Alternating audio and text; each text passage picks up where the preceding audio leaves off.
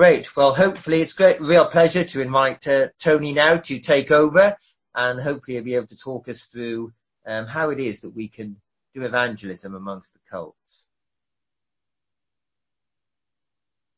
Well, good evening, everyone. It's uh, fantastic to be here with you. It's a little bit surreal and a little bit weird to be just sat in one of my bedrooms um, talking to a screen, but I can see there's over 100 people gathered tonight, which is fantastic. And um, I've got a, a, PowerPoint presentation I'm going to use tonight, which I'll put on in, in, a moment's time. But I wonder how you're coping in lockdown. One, one of the interesting things when we think about cults is that lockdowns really affected these guys. They, they're like the rest of us in church, um, are having to do everything online and on Zoom and stuff like that. I, I can't tell you the, the amount of people that have sent me the same thing um, in all kinds of different ways. And it was a message that said something along the lines of, if you get an email with the title knock knock, don't open it because it's Jehovah's Witnesses working from home. And um, I know you're all laughing there because I can see you laughing, but I can't hear anybody laughing. but, uh, oh, there you go. I got somebody's laughing. But um, yeah, the, these guys are still busy. They're still active, but but doing things online, and I'll share a little bit more about that. Let me see if I can get this uh, PowerPoint up and running. Hopefully it will work. There you go. Hopefully you can all see my uh, my screen now, my my PowerPoint screen. So tonight I've been asked to speak on the subject of um, evangelism amongst the cults, and uh, I've put in the title there that the cults are the forgotten mission field. Um, there, are, there, are, lots of people that are forgotten that, that need to be uh, shared the gospel with. Uh, but, but the cults particularly a little bit of a, a, strange bunch because we tend to think, well, they've got their own beliefs and they're really hard work and um, they don't listen and, and, whatever, whatever. Or like Jonathan said, when we see them coming down the street or down our path, we think better find something else to do, hide behind the city or whatever it is. Um, but, but I want to encourage you tonight as we think about this particular group that these guys are lost people and, each Tuesday evening with the Association of Evangelists, we've been looking at uh, evangelism to, to different people and in different ways. And uh, tonight I want to talk about this particular group. For those of you who don't know me, uh, my name is Tony Brown. I'm, I'm blessed to live in Yorkshire, uh, which of course is the best place to live. And uh, I live in Bradford, which is not the best place to live in Yorkshire, but there you go. You can't have everything and um, I'm an evangelist with the Association of Evangelists. And so, along with the other guys, get involved in all kinds of evangelistic activity, but I have a particular interest in this uh, particular um, topic tonight because before I became a Christian many years ago, I, I, spent some time with Jehovah's Witnesses. So I've always had a heart for these guys and a, and a desire to try and reach them. So that's what we're going to think about tonight. I wonder what you feel um, or think when you hear the word cults um, and sharing the gospel with, with cults? Do you feel anxious, nervous, think it's a waste of time, uh, maybe be fearful? Um, we may be tempted to sort of look at cultists as, as a category separate to everyone else, but in many ways, they're just the same as everyone else. They, they are people who in many ways have been searching for God and uh, have been waylaid. They've been taken off somewhere else into a false gospel, and they're not unreachable. I, I know many, many people now who have come out of cults uh, and found Christ. So I want to encourage you with that right from the off this evening. In Colossians 4 and verses 5 and 6, uh, we're told there by the Apostle Paul that we're to make the most of every opportunity. Let your conversation be always full of grace, seasoned with salt so that you may know how to answer everyone. So make the most of every opportunity. When these cultists knock on our doors or we see them in the town centres or the train stations, wherever they may be, uh, we have an opportunity to share the gospel with them. But it says here, Paul says, and it's really important for us to remember, that we need to be full of grace. Um, they're lost. Um, they, they earnestly believe and sincerely believe everything they're saying and teaching. Um, but we need to be graceful, seasoned with salt, so we need to be winsome. We need to be smiling at them. We need to be friends with them so that you may know how to answer everyone. So it's no good just saying, I don't know how to talk to these people. I don't know how to defend my faith. Uh, we need to give an answer to everyone that, that asks us for the hope that we have. 1 Peter 3.15 is a classic apologetic verse. So uh, let's be encouraged as we start tonight. We can all do this. That's what I want to encourage you with. Um, we shouldn't be shocked either that um, there are false groups around. You know, the Bible's very clear about these things. 1 John 2.26 could have shared many, many verses tonight. Says this, I write these things to you about those who are trying to deceive you.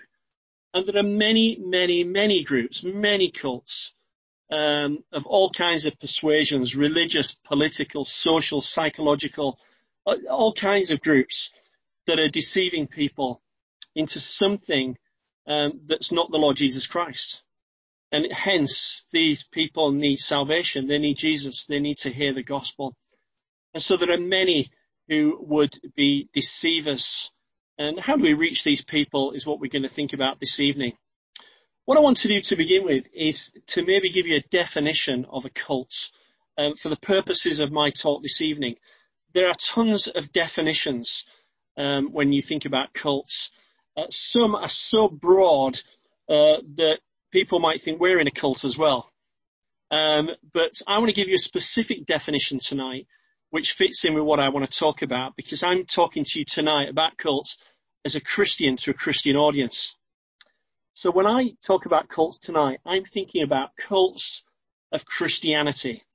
So here's a definition for that, for what I'm going to talk about tonight. So it's a group, church, or organization whose central teachings and or practices are claimed to be biblical or representative of biblical Christianity, but which are in fact unbiblical and not Christian in nature.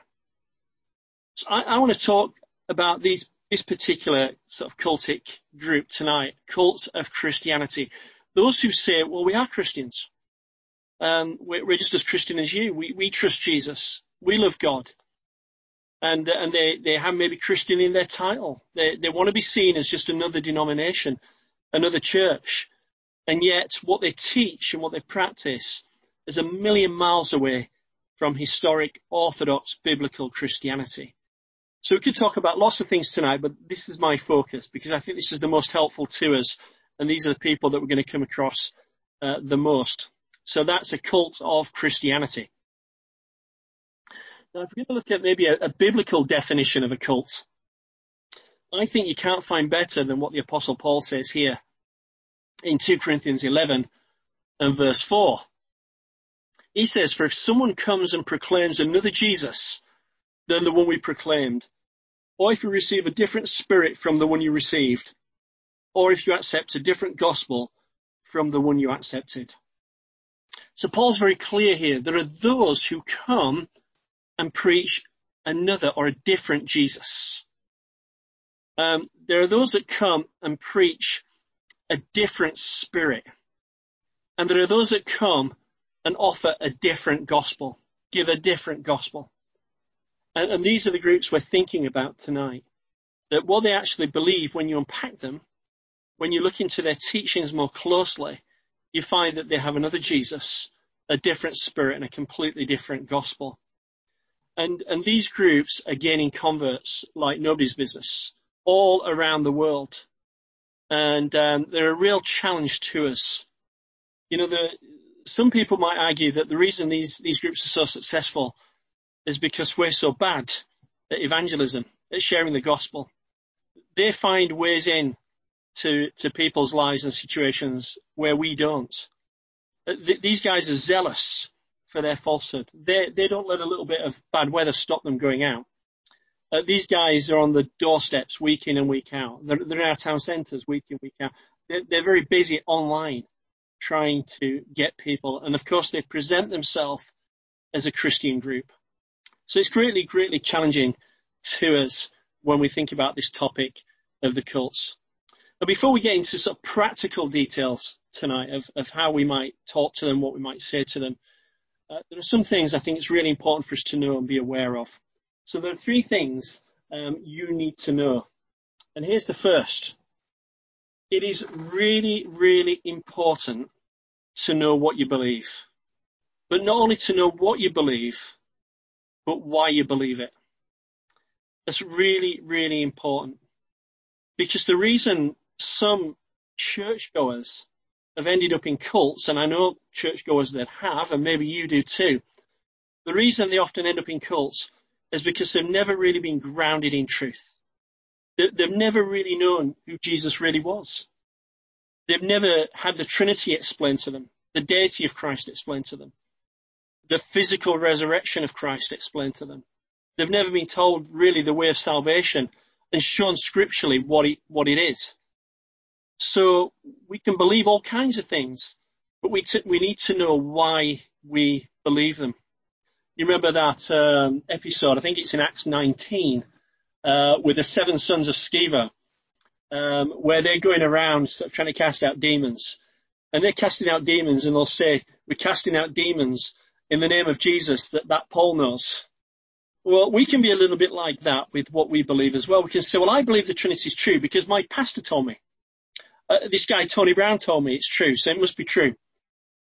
But you've never really looked at it for yourself. And you've never really sort of thought about it and, and looked at it biblically.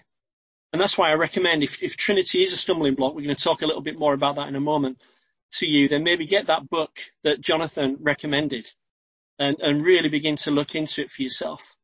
Because if we don't know what we believe and why we believe it, the, the cults will have a field day with us. And they will. They have their proof texts, which they will just bring out. They're, they're highly trained and they will machine gun you with these proof texts and if you, you, you're not solid in why you believe what you believe, they will persuade you otherwise. And that's what happens. So when we think of the Trinity, if I was to ask you to explain the Trinity to me, I wonder what you might say. Um, a, a, good thing to do sometimes with cultists when they say, well, we don't believe in the Trinity like you guys do, is to ask them to explain what the Trinity is. Because often in doing that, you'll find that they really don't know what the Trinity is either. So when they give you, rather than the biblical historical Trinity that we hold to, they give you some kind of modalistic sort of idea of Trinity that God is at, the Father is, God is at one minute the Father, then the next minute He's the Son, and then the next minute He's the Holy Spirit, or something like that. You can say, well, I don't believe in that Trinity either. And, and tell them what, what we believe it to be. So this is basically what the Trinity is. And I know this might be like, you know, teaching you to suck eggs, as it were. You maybe know a lot more about this. Uh, but, but I want you to know that this is a key issue when dealing with Christian cults. So we believe there is one God in three persons. I put a few Bible verses there. Uh, some of you might be taking notes tonight. If you want this presentation afterwards, um, send us an email to the, the Zoom address and I, I'll send this on to you so you get all the notes as well. But um, the Bible's very clear there is only one God, but that one God has revealed himself in three persons. It is, as it were, we have one what and three whos. Uh, you and I are, we're, we're, we're one what, we're a human being, and we're one person. I, am Tony. I, I'm one person, Tony, but I am a human being. My essence is human being. God's essence, He's God. It's God, but he reveals himself in three persons, Father, Son, and Holy Spirit. And I find this diagram very, very helpful. You maybe come across this yourself. Very good in, in having this with you when you talk to some cultists, particularly Jehovah's Witnesses. Because you can show them again often that the verses that they're showing you to disprove the Trinity do nothing of the sort. Because it's the Son maybe speaking to the Father so that's a good little illustration to show them that when they say, well, how can God speak to God? How can Jesus be God and yet pray to God? It's Son speaking to Father. And when we have the Trinity in mind, it helps us understand some of those scriptures. I know this is not easy to grasp, um, but it's not about whether we can fully understand things. It's about whether it's true or not. Uh, so that's a good little diagram to have with you, I think, if you get up this subject with the, the cultists. Not a good place to start with them though, but many of them will want to take you there anyway. Um, so we need to know what we believe and why we believe it. A second thing is to make you aware of how the cultist sees the world. That's really important again, because the, the cultist is convinced that what they have and the group they belong to is the truth. They're convinced of that. So the, the JWs, the Mormons, they believe with all their hearts um, that what they're teaching you and preaching is true. And so they're very sincere about that. But you see, they have a cult mindset. Um, something the psychologists would call cognitive dissonance. You don't have to worry about all this stuff. But basically, the idea of cognitive dissonance is this: that if someone is, is, is suffering with cognitive dissonance, the idea is that it doesn't matter how much information you give them, how much truth you show them, how much you can prove them wrong, they're still not going to get it.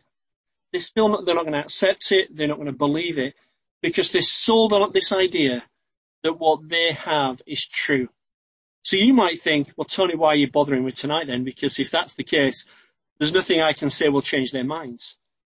But we have a weapon called the Holy Spirit who works through us and wants to work through us to break down these walls in their minds. They're, they are, they're spellbound, as it were. Brainwashed is the old word we used to use. Psychologically coerced is maybe a little bit more correct. Um, they're bound by this stuff. And they're convinced that their leaders or leader speaking for God. And so anything you say, anything I say, what do we know? We don't understand the Bible. Only their leaders understand the Bible. And, and they've been um, told that we've nothing to offer them. Um, so, so that's where they're coming from in their minds when uh, when we're talking to them. They're, they're seeing things in a particular way. But like I want to say, don't let that put you off because there are things we can say and do to help break through that barrier. So that's the second thing. Uh, a third thing is this really, really important to define terms with these guys. See, if you were speaking to some Mormons, and maybe you have, many of you, they will say this, well, we believe in God. Uh, we believe in Jesus. We believe in the Trinity. We believe the Bible is the Word of God. Uh, we believe we're saved by grace. And you can hear all those terms, and you might think, well, they sound like a Christian to me. And that's exactly what they want you to think. Because what they'll do is they will speak Christianese, but they interpret those words in Mormonese. Let me explain what I mean a little bit by that. They will use all the same terms and, and phrases that we use, so they sound very Christian, but they'll understand those things in a very different way. So you need to sometimes get them to define what they mean. So just to go through that list very quickly for Mormons. Uh, we believe in God. Well, they do believe in God, but they believe there are, there are many, many, many gods, that you too can become God. That God was once a man like us, and you can become a God um, and, and have your own planet in the future. You see, you don't get that from we believe in God. We believe in Jesus. Well, they do.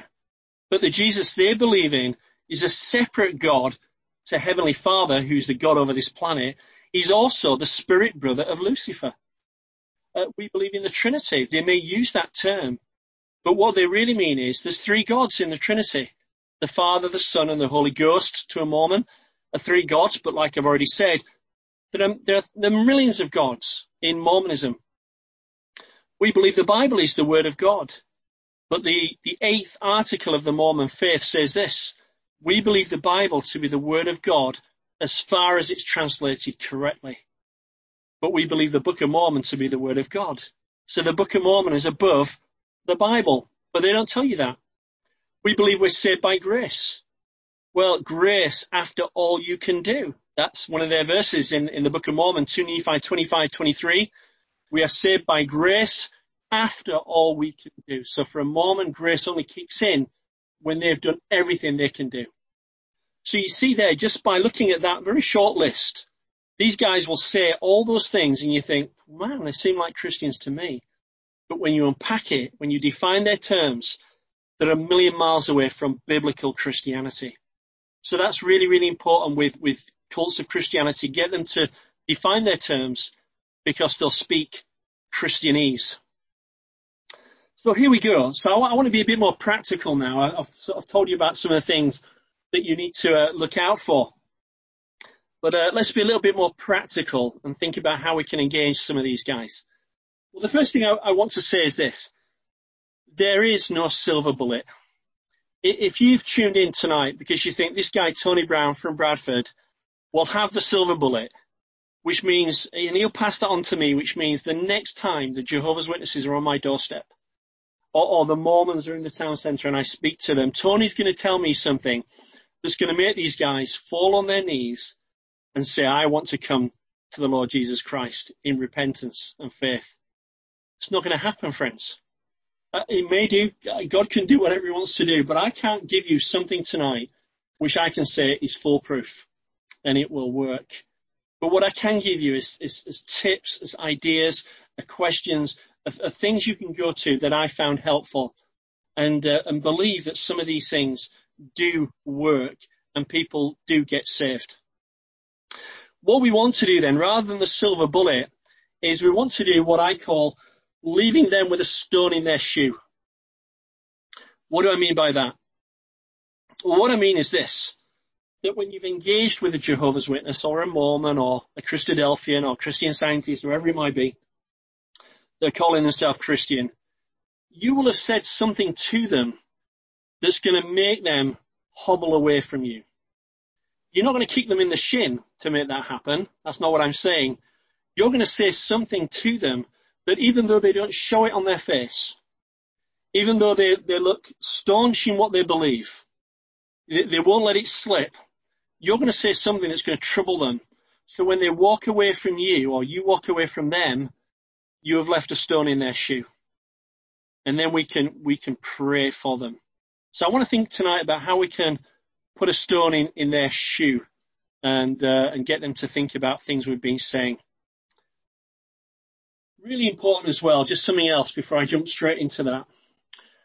There are, what I found helpful in dealing with cults is this as well That there are three principles of biblical interpretation which will help you when you look at the Bible with cultists. Uh, the first principle is context. The, the, second principle is context. And the third principle, any guess, anybody want to guess what it might be? Uh, well done if you said context. The reality is that these guys lift Bible verses out of their context and build doctrine upon verses, parts of verses even. And so often when they stump us with a scripture, they'll, they'll share something with us that seemingly, I don't know, for example, seems to deny the deity of Christ. We, we could be taken a little bit aback and, and, and go on the back foot. But often if you just get them to read what they've shared with you in context, get them to read it, not you, even from their Bible, which if you're a JW will be a different Bible, a doctored Bible, get them to read a bigger context in front of you. And while they're doing that, a few things happen. First of all, they get to see the context. And God can work through that. The Holy Spirit can work through that. Second of all, while they're reading it, you're hearing the context and you are finding out an answer to what they've said because often there'll be an answer in that context. So context, context, context really, really important. Let me give you an example of how this works with Jehovah's Witnesses. You see, I, I, tomorrow I, I, want you to pray for for a girl.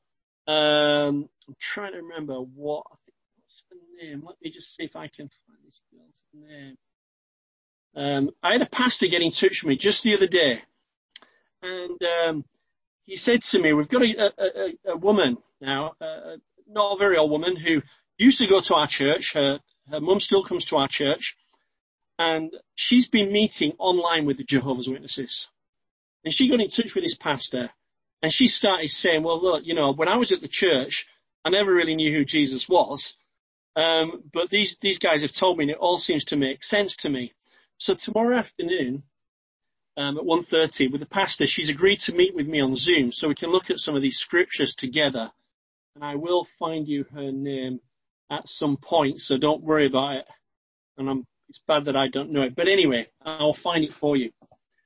But here's an example of what would have happened with this girl if they're talking to her about Jesus. They would have said to her, well, look, let's look at what the Bible says. The Bible says of Jesus that he's the firstborn of all creation. Now, where, where does it say that in the Bible? Um, you don't have to put your hands up because I can't see you anyway. But uh, this is where it says it in the Bible, Colossians 1.15. And the Jehovah's Witnesses will always go to that verse, Colossians 1.15, and they'll often just quote that little part of, of Colossians 1.15, that Jesus is the firstborn of all creation. Now what they've been told by that is that Jesus was the first one to be created by Jehovah. Now that's not what that verse says.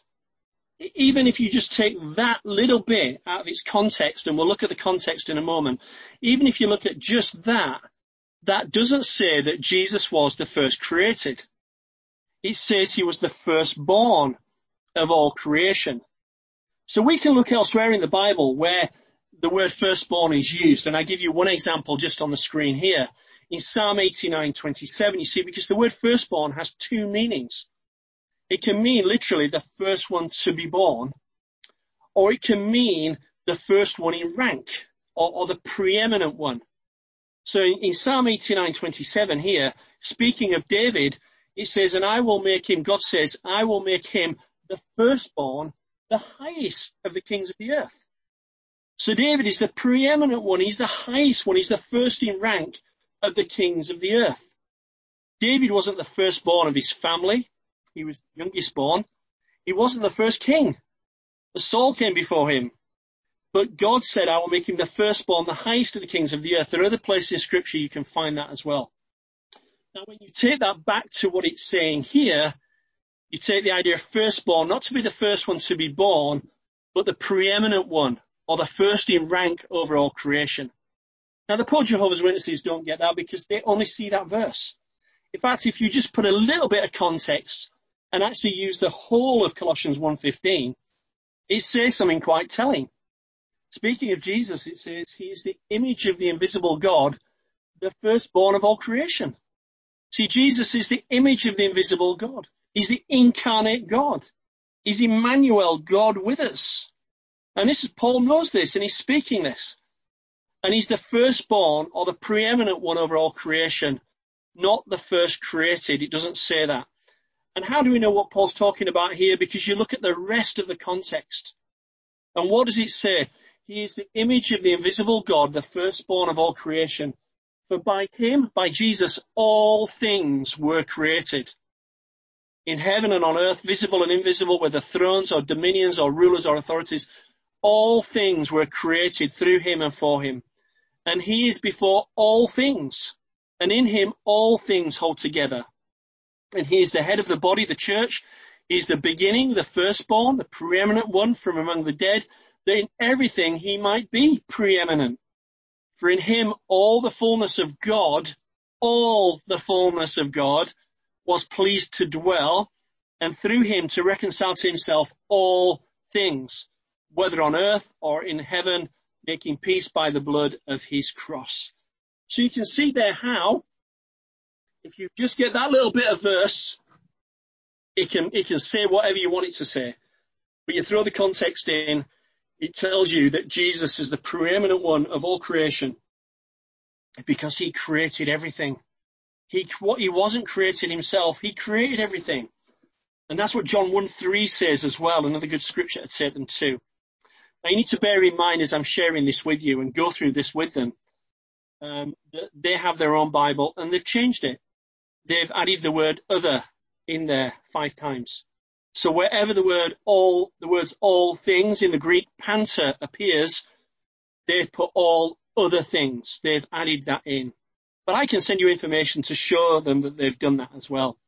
So don't be put off by that. Context, context, context with these cultists will show you uh, and show them what the Bible really teaches. Now, what I want to do is I want to walk through uh, with you for this next sort of 20 minutes or so before I shut up and get some questions. Um, walk through a, a, scenario, as it were. Um, so there, there's a knock at the door, and uh, you've seen that it's the, the Jehovah's Witnesses or the Mormons walking down your path. And what you don't do is you don't send your little kid to the door to say, "My mum and dad are not in." Um, you don't open the door and let the dog on them. You don't hide behind the settee. You are a Christian with an opportunity to share the gospel with a lost person. And the thought of that might fill you with dread. It is, it is hard work. I'm not denying that. I find it hard work. But there are things we can say that will make it a bit easier on us and it'll be incredibly helpful and fruitful for them. So that's what I want to, for you to think about in these next few moments. So there's a knock at the door. You're going to answer the door, aren't you? I see you all nod your head. Yeah, well done. Thank you. First of all, you welcome them. You're not welcoming them um, as, a, as a long lost sort of brother. They're not. They're, they're not believers. Don't treat them as such. But you welcome them as someone who's knocking on your door um, with a message. I, have told this story before, but there may be people online um, that have not heard this before, and it's funny, so I'll tell you it again anyway. And uh, I won't hear if you laugh, so that's okay. I'll think it's funny. But I remember hearing a guy um, once, an ex-Jehovah's Witness, who had some Jehovah's Witnesses knocking his door. And uh, when he opened the door, he said to them, fantastic to see you guys. Amazing. I knew you were going to knock on my door tonight. They were a little bit taken, taken aback by that and said, how could you possibly know that we were going to knock on your door? He said, well, this morning I was reading the Bible. And they got really excited and they said, well, which part were you reading? Maybe you're reading Matthew 24, 14, which says the good news will be preached in all the inhabited earth um, for a witness before the end comes. Was that what you were reading? He said, no, actually, I was uh, I was reading Matthew uh, 15, which says, "Watch out for false prophets who come to you." Matthew 7:15, "Watch out for false prophets who come to you in sheep's clothing, but inwardly they're ravenous wolves." Now, don't do that. Don't say that. But actually, we need to welcome them, smile at them, say it's good to see you. It's good, you know, to hear, you know, that you want to go around and share the, the, the Bible. I'm a Christian. You know, I believe in God. I read the Bible too you begin to start to build a little bit of a bridge with them. And that's uh, what I want you to do really is build a bridge with them because they're not your enemy. What they believe and where they're coming from, what's behind them is the enemy, the real enemy, Satan, who's blinded the minds of unbelievers, who's bound them in this falsehood. But they're there as a lost person who needs to hear the gospel. So again, say those things I'm a Christian, I read the Bible. When they say the world a bad place, you say, yeah, but you know, God's going to deal with it, isn't he? And they'll go, amen to that. And you're beginning to build a little bit of a bridge with them. Then listen to them. But what I want you to do is, I want you to say to them this. I want you to say, well, obviously you've come knocking on my door today to share a message. I'm very happy to give you two or three minutes to share whatever you want to share as long as you're okay for me to just have two or three minutes with you afterwards, is that okay? And they'll invariably say, yes, that's absolutely fine. And then let them share what they've come to share. But what you're not going to do is respond to what they've shared. Uh, whatever they talk about, they might talk about how bad the world is, you know, we're living in the last days, whatever it might be, if they're JWs particular, uh, the Mormons might talk about uh, all kinds of other things. Um, we're not going to respond to what they say because we're going to take control of the situation. We need to direct the conversation with them. They're on our doorstep. We can do that. That's okay. And so we, we've got a plan. So when they finish speaking, even if they ask you a question, you can say, well, that's great. And I'll, I'll maybe come to that in a moment. But can I share something with you? Um, as we agreed. And then you take over. And the, the very simple thing you can do is to share your testimony. You know, our testimonies are incredibly powerful. They're incredibly powerful to a cultist because we've got the very things that they're looking for, but they don't have. And they don't know how to get them. So whatever they're offering you is nothing compared to what you already have. So you're going to talk about when your sins were forgiven by Jesus. You're going to talk about an assurance of salvation. You're going to talk about a God who hears us and answers our prayers. You're going to talk about these things and it's going to be so challenging to them. And what you might want to do at the end of your testimony is you might want to say to them, would you like to share your story now as well? And that will often stump them because they don't have stories like we have. They don't have testimonies like we have. For them, you know, they, they came into this stuff either through a, a book study or I met a couple of Mormon missionaries or brought up in a Mormon family or, or whatever it might be, but they don't have a testimony testimony like we have. So share your testimony. That's personal to you. And if that's all you can do, then that's great because that will put a stone in their shoe. It, it really, really will. You could also talk about, if not testimony, about answered prayer. If you've got an answer to prayer that you can share with them, that's again amazing because they don't believe that God's really listening to us. God's not talking to us, especially Jehovah's Witnesses. God doesn't do anything for us. We're of the devil. And so if we can talk about, well, let me tell you about this prayer um, that, that I, and I asked God this, and He answered in this amazing way. Let me tell you what happened. And then at the end of that again, you turn it on them and say, tell me about a time when God's answered your prayer.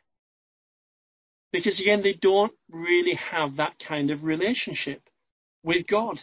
They know about Him, but they don't know Him. For them, God is a distant being who may at any moment be upset with them or pleased with them, depending on their activity. So share testimony, share answered prayer. You can also ask questions. Ask questions. I want to give you some examples of questions you can ask. I wanted it to be a little bit practical this evening.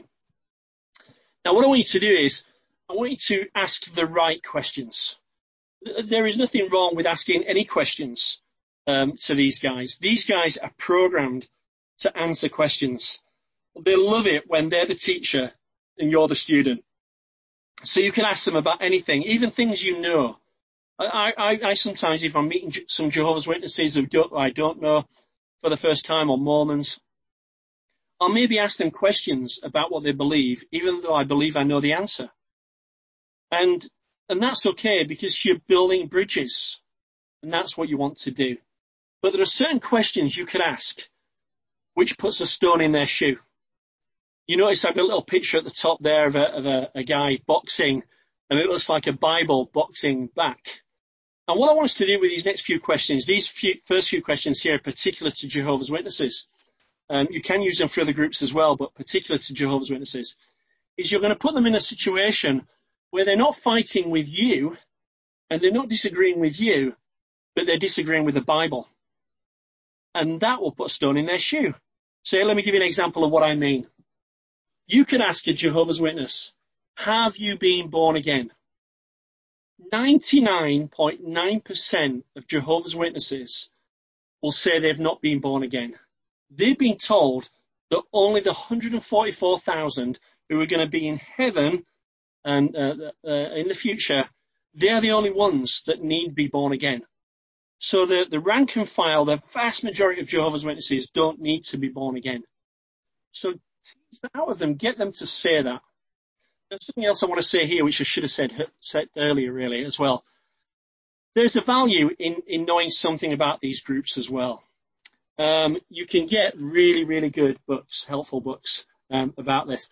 Um, there's a value in knowing something about what these guys believe as well. It's more important to know what you believe and why. There's a, a value in knowing some of their stuff, but I can send you information. So have you been born again? They'll say no. Then ask them to turn in their own Bibles to these two verses. Now, John 3 and verse 3 there, um, we've got Jesus speaking to Nicodemus. And this is what he says in the New World Translation, which is their Bible. Jesus says, unless anyone is born again, he cannot see the kingdom of God. Anyone. And you really need to push that, that, that point. The Bible says anyone. It doesn't say unless 144,000 are born again. Jesus doesn't say that that's what they've done is they've taken verses elsewhere like uh, Revelation 7 and 14 and imposed it upon that verse there and he doesn't say that. So unless anyone is born again. And then if you take them to 1 John 5 verse 1, and again, you might ask them a question before you show them that verse. You might say, do you believe that Jesus is the Christ? And they'll say, yes, of course we do. Well, 1 John 5 verse 1 says, everyone who believes that Jesus is the Christ has been born of God. So have you been born again? And they will say no. And you see what you're doing here is you, you're, you're putting them in a place where they're disagreeing with the Bible.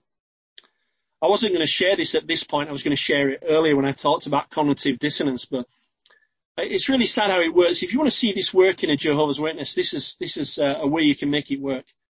See, the Jehovah's Witnesses believe there's only 144,000 in heaven and a great crowd will remain on what they call paradise earth. So the great, when he mentions the great crowd in, in Revelation 7, they say that's a great crowd who are going to live on the earth.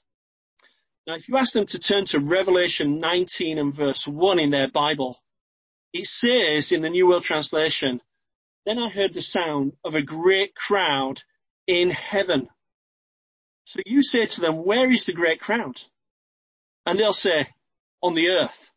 And you say, oh, sorry, I must have misheard what you said. Can you, can you read Revelation 19 and verse 1 again? And have them read it again. I heard the sound of a great crowd in heaven. Where does the Bible say the great crowd is? They'll say, on the earth. And you'll see then that they've got this cognitive dissonance. Even though the Bible contradicts what they've been told, what they've been told is stronger than what the Bible teaches. So there's question one. Have you been born again? I need to move on. Um, second question you could ask a Jehovah's Witness. Where will Abraham, Isaac and Jacob spend eternity? Now they believe that all those who died before uh, Christ's death on the, not on a cross of course for Jehovah's Witnesses, an upright pole called a torture stake, but, but regardless of that, before Jesus died, all those who died before him only have a, an earthly hope. They're not going to be in heaven. So ask them the question, they'll say on the earth, get them to read Matthew 8 and verse 11 in the New World Translation. And it says, Jesus saying this, I tell you, many will come from the east and the west and recline at the table with Abraham, Isaac and Jacob in the kingdom of heaven. So again, they're giving you the answer and then the Bible says the opposite of what they believe. And so you're putting a stone in their shoe. Let me quickly go through a few more, just a couple more. You could ask this question, did any of Jesus' disciples believe he was God? They will say clearly no. They, they don't believe Jesus was God. And yet, if you have them turning their Bible to John 20, 28, Jesus appears to Thomas. And what's Thomas's reaction to Jesus' appearance? He says, my Lord and my God. Big G in the New World Translation. That means the God. That means Jehovah in the mind of a Jehovah's Witness. You see, what you're doing as well is, is you're showing them some of these verses. You're showing them things, you're showing them verses they're not really familiar with. This is another mistake we can make with cultists, particularly the Jehovah's Witnesses. We think that they know their Bible so well and they know it all too well and I'll never be able to match them and there are lots of places they never really spend any time in. And some of these verses are verses they'll never really have had to consider. So you're putting that stone in the shoe. Last one. Did Jesus die for your sin? I, I had a recent discuss, discussion with a, a, a, Jehovah's Witness guy called Daniel, who works at the Jehovah's Witness headquarters. He's there right now. Um, I had a long phone call with him uh, a couple of weeks ago.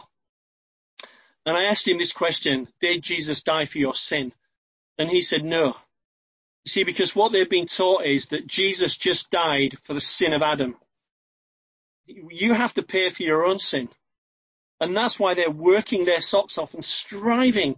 They've got to pay for their salvation. So you take them to a verse like 1 Peter 2.24, which says about Jesus, it says, He himself bore our sins in his body on the tree. He himself bore our sins, not just Adam's sin, my sin. Did Jesus die for your sin? Ask them that question. And what I can guarantee this, they might not show much on their face always. They might start to sweat a little bit as you show them some of these things. They might want to run away, suddenly look at their watch and say, I've got another appointment, I need to go but you are putting a stone in their shoe. And that's what we've got to do. Let me show you very quickly um, a, a, routine you can go through with, with the Mormon missionaries. You see uh, the picture at the top there's changed, so not only boxing with the Bible, but boxing with the Book of Mormon as well. So um, you're putting them in conflict with both of these things here. You could ask the Mormon, do you agree with Moroni 8:18, which obviously is a, a book in the Book of Mormon and a chapter and a verse? They will say yes. When they say yes, have them read it to you. This is what it says in Moroni 8:18 in the Book of Mormon. God is not a partial God, neither a changeable being, but he is unchangeable from all eternity to all eternity. You can then say, this verse, I agree with this verse as well. You can say that to them. And it sounds very much like a verse in the Bible. And the verse in the Bible it sounds like is Psalm 90 and verse 2. And have them read that verse to you as well. Now, um, they will read it to you in the King James Version. It's another little handy little tip for you to know that it's good to use the King James with the Mormons because that's what they're familiar with. That's the, the, the trans- translation they use. But they will read this in Psalm 90 verse 2. It says, Before the mountains were brought forth, or ever thou hast formed the earth and the world, even from everlasting to everlasting, thou art God.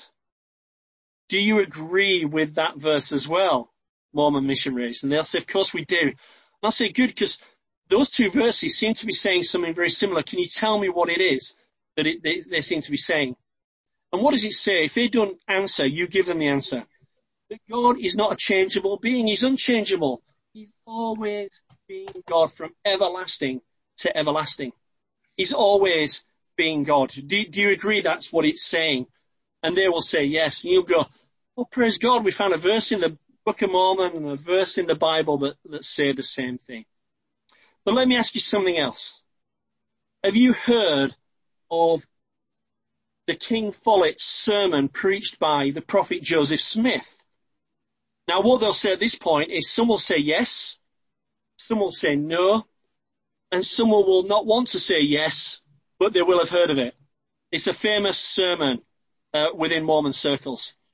And Joseph Smith brought out an interesting doctrine in the King Follett sermon. King Follett, he was an elder Elder King Follett, who was preaching at his funeral sermon. And uh, this is what Joseph Smith said. God himself was once as we are now, and is an exalted man, and sits enthroned in yonder heavens. It is necessary that we should understand the character and being of God, and how he came to be so. For I am going to tell you how God came to be God. We have imagined and supposed that God was God from all eternity. I will refute that idea and take away the veil uh, so that you may see. So what, what you've got here is you've got Joseph Smith actually conflicting with what the Bible says and the Book of Mormon says. And you've put them in a difficult situation. You've put a stone in their shoe. And you're going to say to them, well, which do you, who do you agree with? Do you agree with the Book of Mormon and the Bible, which says God is always been God? Or do you agree with Joseph Smith who says he hasn't always been God? Which do you agree with? And that's a stone in their shoe. And there are lots of other things like that I can send you, uh, little routines you can go through with. Again, I, I don't sort of want to use these routines as a way of, you know, like seeing that these guys as a target to be hit. But you want to use something that's going to wake them up so that they might come to the Lord Jesus Christ. Let's get back to this then. So questions, ask questions. Coming in to the end of, of my talk. So you want to leave a stone in their shoe, and hopefully some of these things will help you to do that. If you decide to meet with them again, um, I want to suggest a couple of things to you. They've knocked on your door, you've had a chat with them in the town centre or talked to them online. You want them to come round. Um, if you're going to let them in your house, you need to be really careful. You don't want to have anybody with you who's weak in the faith, struggling in the faith, young in the faith. Um, these guys uh, are wolves in sheep's clothing. They're very nice, very sincere, very friendly, but the enemy's behind them. So often I would suggest meeting a neutral place. Ah, I love meeting in coffee shops. Uh, if you know me, um, it's usually Costa Coffee, which we can't meet there right now. uh, but I'm looking forward to the day when Costa is open again and I can go there again. But meet them maybe in a neutral place. Uh, there are some Christians who would say we shouldn't have them in the house, we shouldn't even talk to them. Um, they'll go to 2 John 10 in the Bible. Um, I don't really want to address that right now, but it's, it's not saying that we shouldn't talk to Jehovah's Witnesses or Mormons particularly. I don't believe that at all. Uh, these people are lost people and we need to engage them. So meeting them again, if they're willing to meet again, uh, pray with them or for them. Now, usually Jehovah's Witnesses will not let you pray with them. Um, I have had one Jehovah's Witness let me pray with him. I don't think his friend was very happy, but I prayed with him anyway in the street. Um, but pray with them is they'll let you pray with them and uh, be very, very direct. Again, what I try and do is um, use some of the terms that's helpful to them. So when I talk about God with Mormons, I talk about Heavenly Father because they're familiar with that term. Uh, I might even use the name Jehovah when talking to Jehovah's Witnesses because that, again, builds a bridge, helps them somewhat. Um, but you definitely want to pray for them.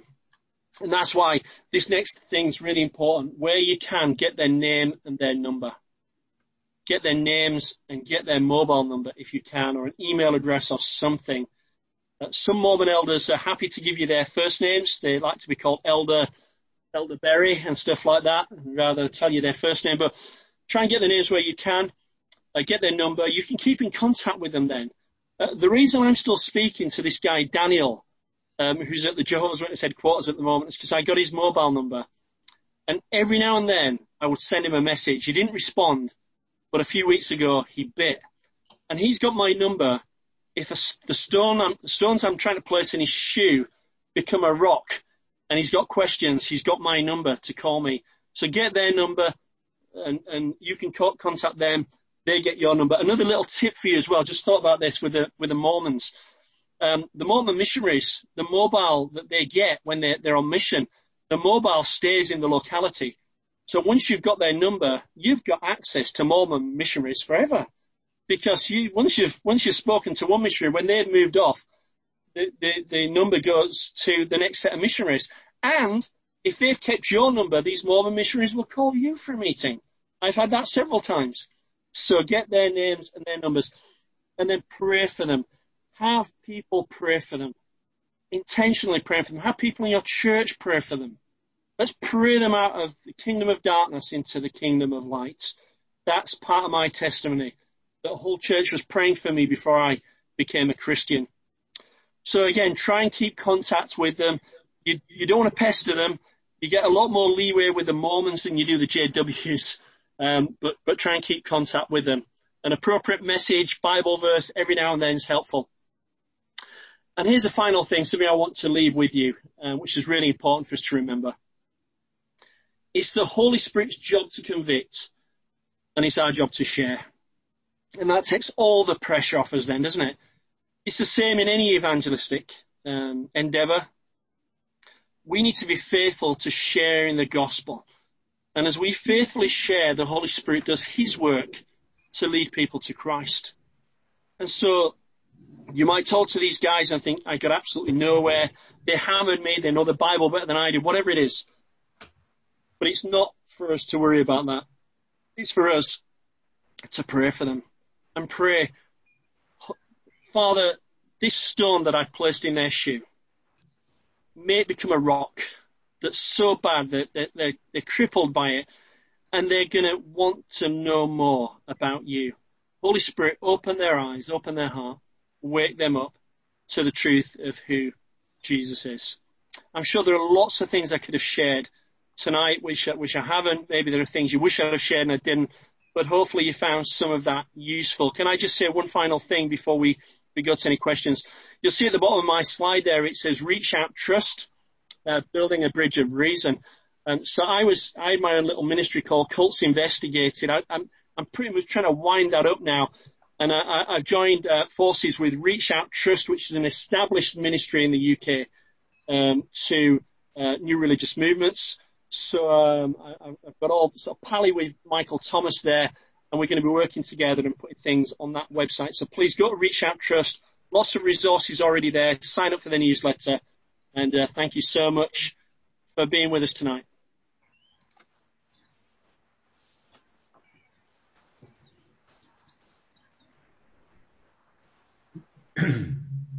Oh well, thanks very much, Tony. That was really uh, that was really good. It's uh, given me a bit more courage to uh, face them on the doorstep and um, uh, when they next come.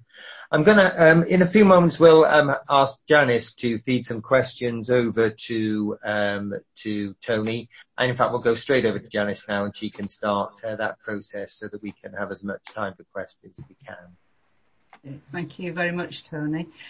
Um, can you comment on the uh, increased visibility of Jehovah's Witness stands in many towns? Is this an indication that the cult is growing?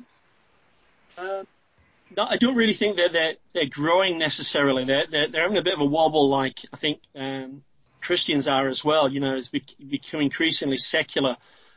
But what they've what they've done is they've they've moved a lot of their activity from the doors to the carts. And if you were a, if you're a Jehovah's Witness, this is brilliant because standing at a car and often a million miles away from the car, having a coffee, uh, and not engaging anyone is a lot easier than going on the doorstep. So their, their, their, their methodology really is to point people to their website. So it'll always say jw.org on their stand. They've got badges, t-shirts, it's on their kingdom halls and they're trying to get people to their website to get resources. And they've got online teaching now um, in lockdown and stuff like that. So yeah, they they want to be a lot more visible. They are a lot more visible, uh, which is good because we know where they are and we can go and talk to them. When JWs are converted, do they point to anything in particular that convinced them? No, you see, I think like all cults, um, the Jehovah's Witnesses, you're recruited into a cult. No, no one joins a cult.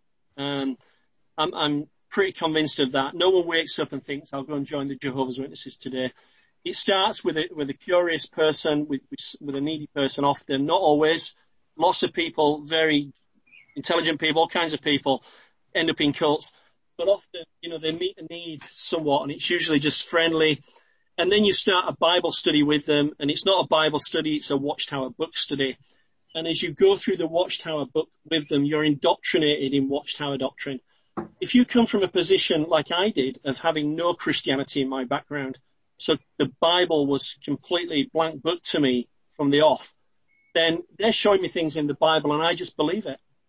And so you begin to see the Bible through Watchtower glasses and you become indoctrinated by it and start to think like them and, and very quickly, within a few weeks, you start to think like Jehovah's Witnesses. So there's no conversion, it's, it's indoctrination. And when they're converted to Christianity, is there anything in particular that... Um... Sorry, did I misunderstand that question? No, that was a good answer to a different question, but when they're converted to Christianity, is there anything in particular that, um, that strikes them as being, yeah, this is genuine, this is true? Um, again, I'm a little bit sort of vague on, on what's been asked there, but I mean, it often starts with people who end up in Christi- end up out of the cult to begin with, is a stone in the shoe type moment. Um, many people come out of groups like Jehovah's Witnesses and Mormons and end up in atheism, sadly. And this is where, you know, my heart is really that we can be there for them and say, look, you can continue um, uh, to search for Christ. There is a, the Bible's true, um, in spite of your experiences. And what they, they often find in Christians, I've heard this, is that they see something different in Christians. Now, it's the Jehovah's Witnesses that often try and point to themselves as being different. Well, look, we're all united. We don't go to war, you know, da, da. But actually, I think when they meet a genuine Christian who's loving and winsome and concerned for them, um, it does challenge them, and the Holy Spirit seems to work through that. So, so I, I want to encourage you. You know, often it's it's not the theology that that wins them; it's the Christian and the love that they're showing to these people that that can win them over. Is it similarly for Mormons? Yeah, I, I, think so. Yeah, I think so. Again, you know, Mormons, um, Mormons and Jehovah's Witnesses are completely different sort of kettle of fish. Um, but again, you know, they, they're both coming out of a, a works-based salvation. So to, to find grace and what that really means, to find that they can be forgiven, not because of anything they've done, but because of what Christ has done is, is massive to them. So that's why it's important for us in testimony to really push that with them. You're obviously constantly studying erroneous teaching, how do you keep yourself from being poisoned by it? I don't. Spent far too long with Roger Carswell for a start. I mean, that's that's really messed up my theology. But um, I'm only joking. Uh, it, it is, yeah, it's a, it's a, it's a real issue, and and I can spend too long looking not only at this stuff, but but some dodgy stuff that's going on in the church. So I, I need to try, and I do try to try and be a bit more balanced in, in what I'm reading, what I'm watching. Um, I'm engaged in, a, in, in my own church in a growth group, usually on a Tuesday evening, um, on a Sunday, um, getting teaching there and listening to, to good sermons. So it's, yeah, you, you, you do have to be careful. Any tips on how to remember all of these questions that you've just given us and the references when you're surprised by visitors at the door? Because you probably don't have your notes on you at the time, but you could have a very good book. Very you could have a really, you could have a really good book on you. Um, no, I, I think that, that there are certain go-to verses and things that, that are quite easy to learn. Um, if you're constantly talking to these guys, because they're, you know, it's the same verses that you will use. So, uh, you know, like I say, I'm happy to send a sheet out to anybody um, with, with, some of these verses on, and just try and get them into your head. I think really.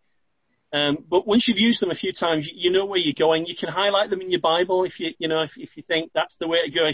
Flick through your Bible, you'll see something color coded, and you think that's the verse on this or that's the verse on that.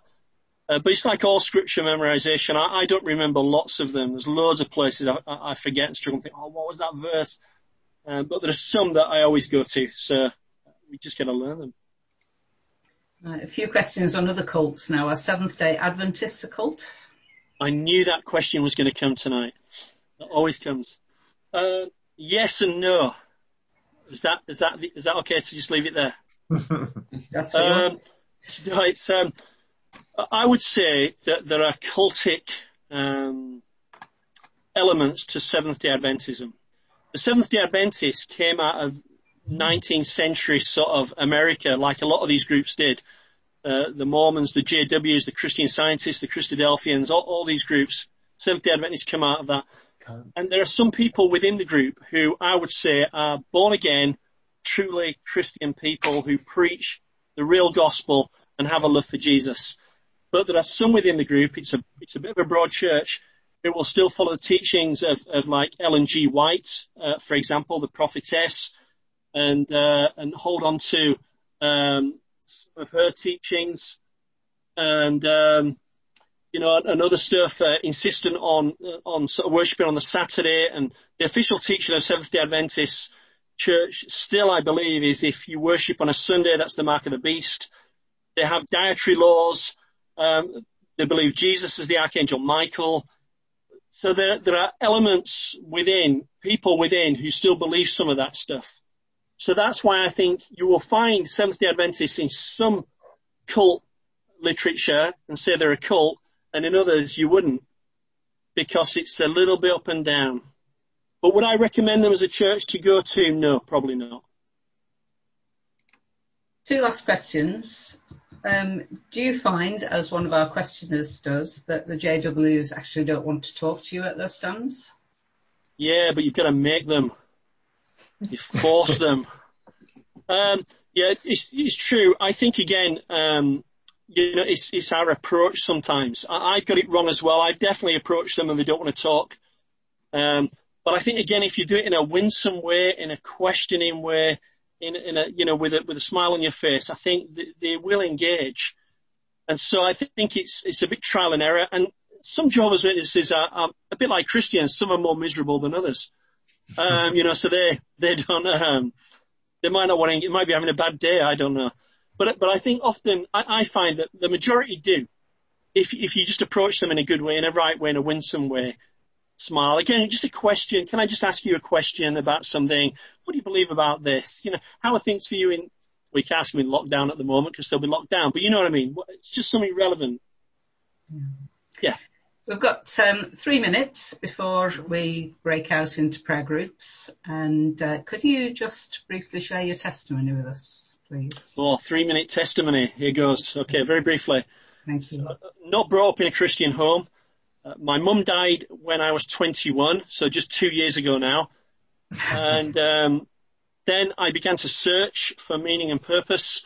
Um, couldn't find answers in, in anything. My sister invited some Jehovah's Witnesses round for me.